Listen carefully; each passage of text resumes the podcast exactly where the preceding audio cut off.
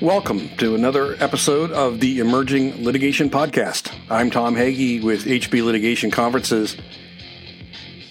This is a collaboration between my company, HB, and Fastcase and Law Street Media. Today we're going to talk about three big subjects. Two of them, uh, two of them have been taken up by the Supreme Court. The first is TransUnion versus Ramirez, that case will uh, is an example of how just how badly things can go when your credit report has errors on it.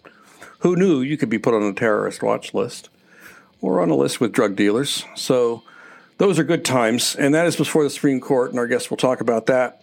Next is force and mass arbitration and the perils associated with with those uh, requirements. Uh, and lastly is Goldman Sachs versus Arkansas teachers. This has been called by Reuters a case that could redefine the ability of shareholders to pursue class actions against public companies whose stock prices fall. So that is a big deal, also at the Supreme Court. And here to talk about those is somebody who is uniquely qualified to talk about them, F. Paul Bland Jr. He's executive director with Public Justice where he manages and leads their legal and foundation staff and guides their litigation docket and other advocacy. He's won and argued more than 40 cases that led to reported decisions for consumers, employees, and whistleblowers. He's won cases at the appellate level, the federal appellate level, as well as the as well as a number of state high courts. And he scored a big victory in a case in the Supreme Court the 2019 Home Depot versus Jackson case, which dealt with the fair, excuse me, the Class Action Fairness Act. So with that, I let uh, I ask Paul to talk a little bit about his organization, then we dive right into the topics. So I hope you enjoy the interview. Thanks.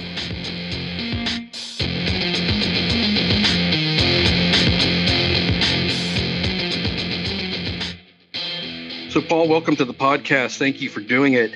Uh, I wanted to give you the opportunity to, to describe the mission and purpose of public justice. Great. Thanks so much for having me. Um, so, Public Justice is a nonprofit legal advocacy organization. We bring high impact lawsuits designed to protect sort of the sustainability of the earth. So, we do some big environmental cases. We do a lot of cases involving predatory corporate conduct where corporations cheat people through wage theft or predatory lending or securities fraud or a range of things, and they end up making the country much, much less fair. And we do significant civil rights cases. And in addition to litigation, we have a significant communications team, and we try and educate the public and educate the bar and others about the cases that we work on. So, Paul, let's uh, change up the order a little bit. Why don't we talk about the mass arbitration issue and then discuss the two Supreme Court cases? So, with mass arbitration, what is the issue there? Forced arbitration clauses are used in the vast majority of consumer contracts, and most employers in America now have um, arbitration clauses with their employees where you know you can't get a job or hold your job unless you sign away this provision that says that you can't go to court if they cheat you or discriminate against you or break the law. You have to go to arbitration. And the arbitration clauses nearly always say you can't bring a class action. You have to bring a case by yourself. And so the implications of that are really quite big. So for example, in gender discrimination cases, if you if if a person has to go forward alone, a woman comes forward and says, in this workplace, I'm being paid less than men for the same amount of work, but she can only raise her own specific case, then they pick at it and they throw a bunch of details and say, you know, well, you know, you you showed up late, this kind of thing, or you know, or, or they sort of litigate on an individual basis if you can litigate that on a class-wide basis, then you look across the across the entire company. So it turns out that all the women are being paid less than men in job cate- categories, and you control for seniority and you control for performance, and there still is this broad um, statistical problem. Then then the lawsuit looks really different. And so the arbitration clauses by banning class actions make it a lot easier for companies to cheat people in the consumer setting or for companies to discriminate against people or, or cheat them out of their wages in the work, work setting. So what's happened in the last couple of years is there are a small number of cases, but there are some, but there are cases that have gotten really big headlines in which some of the plaintiffs in a case won't will, will bring a case not on a class-wide basis because they're forced into arbitration, but what they do is they go out and they advertise or they use private investigators or they reach out and they somehow are able to identify a whole bunch of people who've been cheated by the company. And so they file like a thousand cases, or sometimes even 5,000 or 10,000 cases in arbitration. Now, it's something that's very, very hard for the plaintiffs to do because they've got to actually represent every single one of these people separately. So they have to all be signed to separate retainer agreements. Their complaints in arbitration have to set out their particular facts. They have to respond to discoveries. They have to respond to interrogatories. Or they have to have every single one of them deposed, this kind of thing. But one of the things that um, makes this, uh, but if they start doing this and they start arbitrating the cases in like sets of 15, and in the first 15 cases, the plaintiffs win 13 of them, and they start getting attorney's fees case after case, all of a sudden there have been a couple of very high profile cases in which defendants have settled these cases. And one of the things that's happened with this is that um, if you go back to the beginning of the uh, sort of what I call the arbitration wars, but the challenges to arbitration clauses in consumer and employment settings, if you go back to say 2000, at that time, companies stuck the vast majority of the costs of arbitration on the consumer. So you'd have a consumer with like a $5,000 case, but it's going to cost $25,000 to pay some former judge $600 an hour to decide the case. And so the arbitration fees were so high that courts started throwing out arbitration clauses and say, we're not going to enforce this that says that somebody can't bring a case against their employer unless they pay $30,000 of arbitration cases, that uh, arbitration costs. That's, that's crazy. So companies started writing their clauses and they started working with the big arbitration companies like the American Arbitration Association or JAMS to write rules that had the arbitration companies say, well, the corporation has to pay nearly all the costs of arbitration. And so that worked for corporations in their favor because it got them it got courts to quit throwing out their clauses and they were able to ban class actions and just the occasional person would, would actually go forward and sue on an individual basis. So what happened to these arbitration swarms or mass arbitrations is you get a thousand people who file a case, but now the corporation has to pay the arbitrator to decide all 1,000 cases. And now you've got some former federal judge who's charging $600 an hour, $800 an hour if they're in San Francisco, and the company has to pay that amount, it starts becoming really substantial. And so one of the things that's happened is you've seen some companies sort of settle on it, and it, sometimes they settle them individually, so it's a it's a mass of you know a thousand cases settled for the same amount. Sometimes the companies are going and trying to challenge their own arbitration clauses and try and prevent courts from from uh, try and prevent the cases from going forward in arbitration. So you've seen some really big companies go to court to try and get the court to free them up from their own arbitration provisions. So it's pretty crazy. It's um, it's not something that uh, a lot of us would have predicted some years ago. Um, now, the one thing about this is, um, so it's great when it happens, and you know, there's sort of this, you know, hoist on their own petard quality to it. Um, but there's also there's the reality is that this is really hard to do. You know, for lots of cases, it's hard to find the consumers who are cheated um, in in some event. So, for example, like uh, we were talking about the Fair Credit Reporting Act a minute ago. You know, I worked one time on a class action where um, this employer was um, using a credit reporting agency called IntelliCore. Then they had um, one of their products was this uh, where they would do a super quick, like 30 minute um, background check on an employee, and they had all these mistakes. So there were thousands of people who applied for a job, and all they found out was that you didn't get the job, and no one ever said to you, "Well, you didn't get a job because IntelliCore says you're a drug dealer or whatever." All they knew is they didn't get the job. So in that kind of case, how would you do a mass arbitration? You'd never find the people. You know, that case only was possible because one person had a friend who worked at the company who called them up and said, I didn't know you were a crack addict. And they were like, What? You know, and then they realized that they had this lawsuit. And then that led to a class action which fixed the problem for thousands of people and got them all ref- uh, got them all substantial recoveries and so forth. But you know, there's a lot of these cases where the people who are being hurt, the people being scammed, it's all invisible. It hurts you in ways you can't see or you don't know about.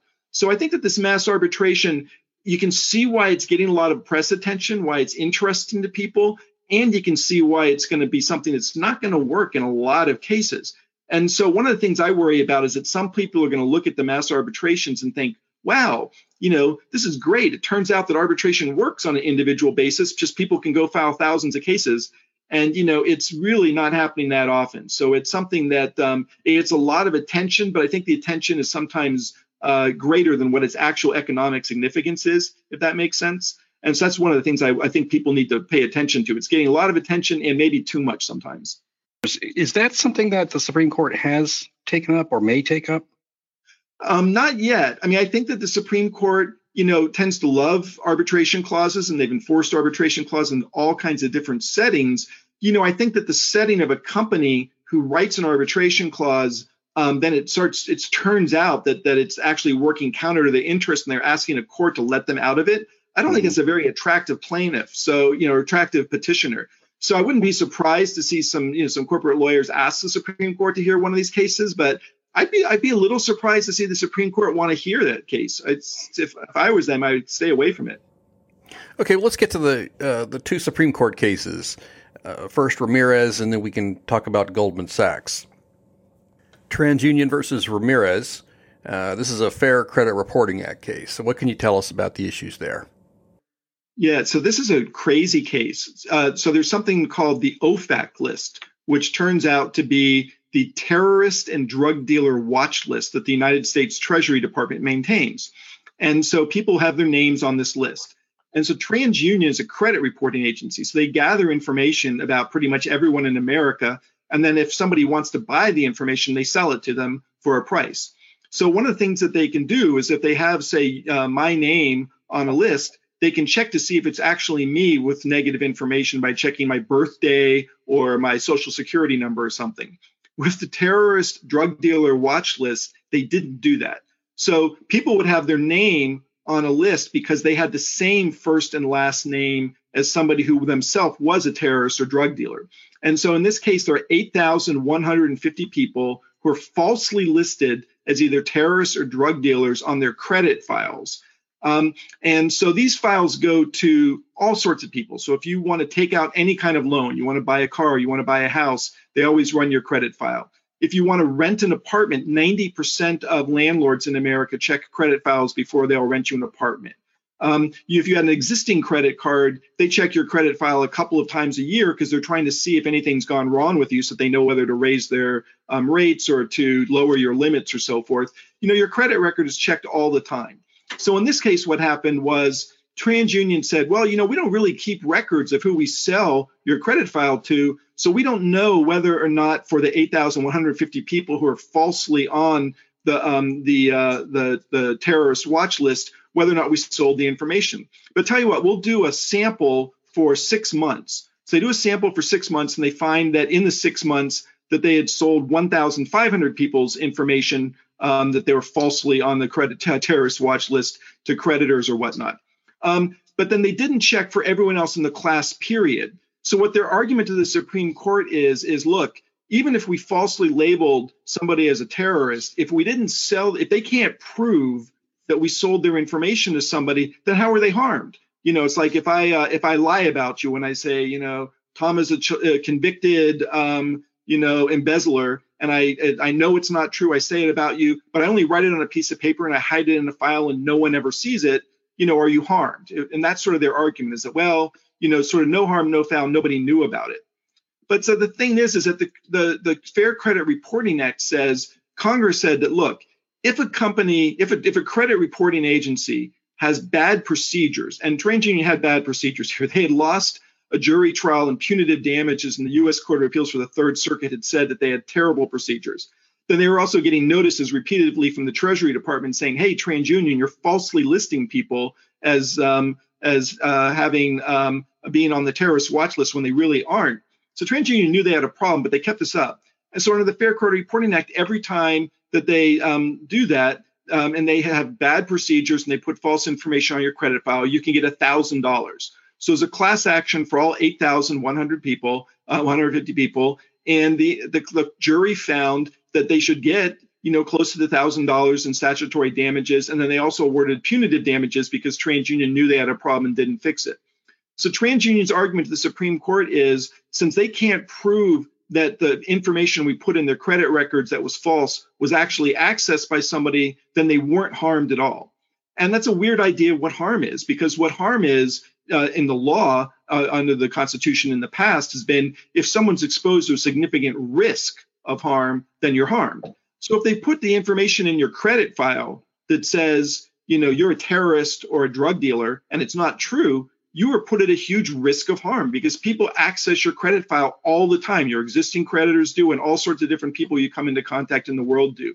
So to me, what TransUnion is trying to do here is really dangerous. They're trying to say, you know, there's no damage unless you can prove that something happened to you. So we can just have terrible procedures. We can falsely list you as a terrorist and stick it in your credit file. And unless you can prove certain things, which we're going to make it really hard for you to prove because we don't keep the records, then you have then you're out of luck. So it's a dangerous case. And if the court goes with TransUnion, it's going to be disastrous for consumers' protection. It's going to be disastrous for class actions um, that you know about important consumer issues. I don't know if this if this applies or not, but as you're saying it, what's the the, the Schrodinger's cat uh, thing in quantum right. physics? You know, your your your credit may be destroyed, but we're putting it inside a box that nobody can see, so we don't know whether it's good or bad. That's right. But the thing is that what they do is they take the box and they go put it in front of a crowded square, and then they don't keep a camera on it to see who looks in the box or not. And they say, well, since we didn't keep a record of who looked in your box, let's just assume and no one no one did and that's a that's a pretty uh, a dangerous approach. Okay, so getting on a getting on a terrorist list, uh, a list of drug dealers, uh, yeah, that's got to take a bite out of your your credit score. So what? Uh, so how could Ramirez affect consumer class actions? Well, um, it, it's going to depend a lot on what they do. I mean, one of the things I think that's going on here, you see this sometimes in some big class action cases in recent years, is um, the defendants have a lot of power over what cases they get the court to take, but sometimes the court takes a case and it turns out not to be the case they thought they were going to have. So here, TransUnion sort of sold the Supreme Court. Well, what happened here is only a small group of the 8,100 people were harmed. I actually think they were all harmed. And so I think there's a chance the Supreme Court throws it out. If the Supreme Court, though, says that the consumers have to prove something where the defendant keeps the records and they decide not to keep records who they sell your information to then the consumers are never going to be able to get you know where they need to go if they are being held to this really high level of proof but the company can just not keep records and get away with it. And so i think that's a really dangerous possibility here. Okay and i was reading an article that you wrote and, and uh, you said normally plaintiffs uh, normally plaintiffs worry that courts tend to hear civil justice cases, which the corporate defense side picks. Uh, so why is this troubling? Um, you say the, the vehicles for considering various legal issues often turn out to be less compelling cases from the plaintiff's perspective. In this case, though, the bad behavior by TransUnion is pretty bad. Yeah, it's it's funny. I mean, usually you know, the defense bar has a lot more power over what cases the Supreme Court takes. You know, in, in the civil justice area, um, I would say 19 out of 20 cases in the last five years have been cases where the defendant lost in the lower court, asked the Supreme Court to overturn, and the Supreme Court took the case. And so lots of times what happens is the cases that become the vehicle for big legal issues, the cases that the Supreme Court's going to decide, are cases that have really weak facts. And so one of the odd things about this case is that here they falsely put people on the terrorist drug dealer watch list and they were told by the treasury department and by the us court of appeals for the third circuit they had a terrible system. So which defense lawyer thought that this was the good vehicle in which they were going to make laws has been sort of mystifying to me. Um, and i think that the only way they got there was that they convinced themselves that if you can't prove that they sold your information that you weren't harmed and so I think that that's um, but it's it's funny it's it's a it's a it's a it's upside down from what you typically see at the Supreme Court with consumer issues. Okay. And you, may not know this, but I'll just ask anyway. The uh, of the eight thousand plus people who are now on these lists, is there is there a profile? Uh, what I'm trying to ask is, is it slant more toward people who uh, are less affluent, um, uh, or in well, minorities, or is it all over?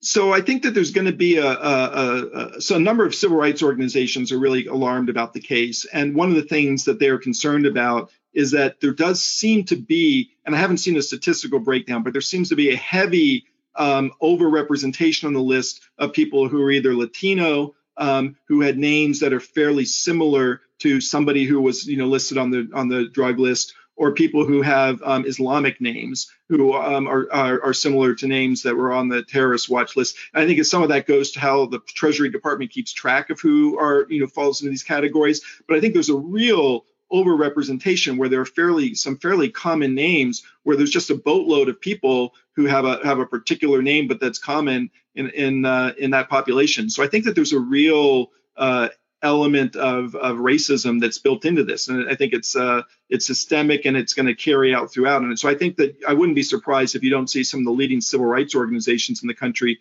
come in and try and draw that to the court's attention. It's really a problem with this case. Okay, let's take a quick break and then we'll come back and talk about Goldman Sachs. You're listening to the Emerging Litigation Podcast. It's sponsored in part by Fastcase, an industry leading legal research service that provides essential tools with the goal of making legal research easier and more intuitive. Trusted by lawyers, law firms, and bar associations across the country, Fastcase delivers comprehensive digital access to the law, including cases, statutes, regulations, court rules, bar publications, and more. With over 20 years of experience in doing so, Fastcase is always working to make smarter tools and continues to push the limits of what's possible with data driven law. Visit fastcase.com to start a free seven day trial today. Now back to my interview with Paul Bland of Public Justice. Another case that, uh, that you, you had told me about, which is going to uh, Supreme Court, has been taken up by them, is is Goldman Sachs versus uh, Arkansas teachers, what is it, pension uh, fund yeah. or something? Retirement. Um, so, yeah. Yeah, right. Uh, and this had to do. Uh, why don't you? Well, why don't you set the stage? What is that case about? So Goldman Sachs, if you go back to the run up to the 2008 financial crisis, um, they were selling a lot of these uh, sets of securities um, and they have these they have these complicated names and initials. But anyhow, they basically sell a bundle of securities that were filled with um, people's mortgages. And they would say, look, you know, uh, first, you know, you get an income from this security because people pay their mortgages and there's the income, but then also the, sec- the security is backed up by the actual houses. So there's almost no risk to it. So these securities are great, you know, so you should buy one of these things and you'll get income and you're pretty certain everything's going to be all right. And so meanwhile, Goldman Sachs, you know, is paying a lot of attention and they start realizing there's a lot of fraud in the securities market. And there are a bunch of these mortgages which are not good. Um, you know, people were sold mortgages they can't um, they can't pay. People were all sorts of people were being pushed, uh, you know, being pushed by predatory lenders into taking out mortgages they weren't going to be able to afford. And there were a lot of distressed mortgages in these securities. So Goldman Sachs is selling these things to a bunch of their customers, and they're using their they're building up their reputation. They say, look, you know, we at Goldman Sachs, our reputation is the most important thing we have, and we are people of the very highest ethical standards. And what we can promise is we will always put the interest of our clients ahead of ourselves because the clients come first and we have a fiduciary obligation to you. You know, you are more important than we are in our minds. So they make all these promises. So meanwhile, they have some other clients, like Hank Paulson is one, who um, starts betting against the mortgage market and uh, is shorting the market. In other words, he thinks this market's going down. And so Goldman themselves begin to start making some very significant bets, gigantic bets, hundreds of millions of dollar bets uh, that the mar- that the uh, mortgages are going down. And they've got some inside information that in fact these uh, these securities are distressed. So, you know, lo and behold, it turns out the securities do drop down. They are filled riddled with fraud. And uh, the people who are holding the investments, like the Arkansas teachers' uh, retirement system, end up losing uh, losing money. And so they sue and they say, look, Goldman had knew knew that these securities were problems, and they were betting against them. And so they're selling these securities to us without telling us that they're betting against them for like their you know there's some special clients, and that um, so we were harmed by it. So it goes to the Supreme Court, and Goldman Sachs has two arguments. So the first argument is they say, look, um, the things that we said are just so general that you can't sue us for them. So like, you know, if I was going to sell um, clothing, I said these are really good clothes, and it's just vague. Then somebody buys it and say, "Well, I think it's lousy clothes." So you, can, you know, I sue you for selling this as good clothes. You know, the Supreme Court would say, "Look, those words are too vague. Good, bad. You know, that's that's nothing you can base it on." So Goldman is saying when we told people that we would put their interests above our own, that's just a broad aspirational statement. You can't hold us to that. If we break that, we lie about that. You know, how could that be fraud? Well, you know, it sounds like fraud to me. I mean, I think that uh, saying that they're going to put their interests uh, beneath yours is something that you should you should be able to uh, trust. You should be able to rely on and believe in. And that's I think that their the first their first issue is the idea that it's just too vague to bring a lawsuit over, and I think that's really troubling. Um, the second issue that they have is go, so right now, going back to 1977, the Supreme Court adopted a rule for securities class actions that basically the gist of it is that look, um, we're going to assume that the stock market, securities markets are going to respond to information. So if somebody puts out false information that a stock is really good and the price goes up, then um, then we're going to assume that the information that that claimed it was really good influenced the price going up. That the stock markets take into account information.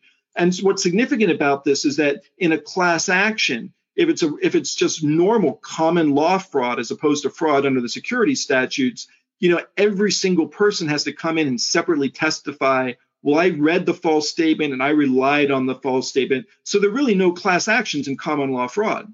But going back years, there have been securities fraud class actions, and the understanding was that the Congress that passed the Securities Act had the idea that if you have information that that affects the stock price.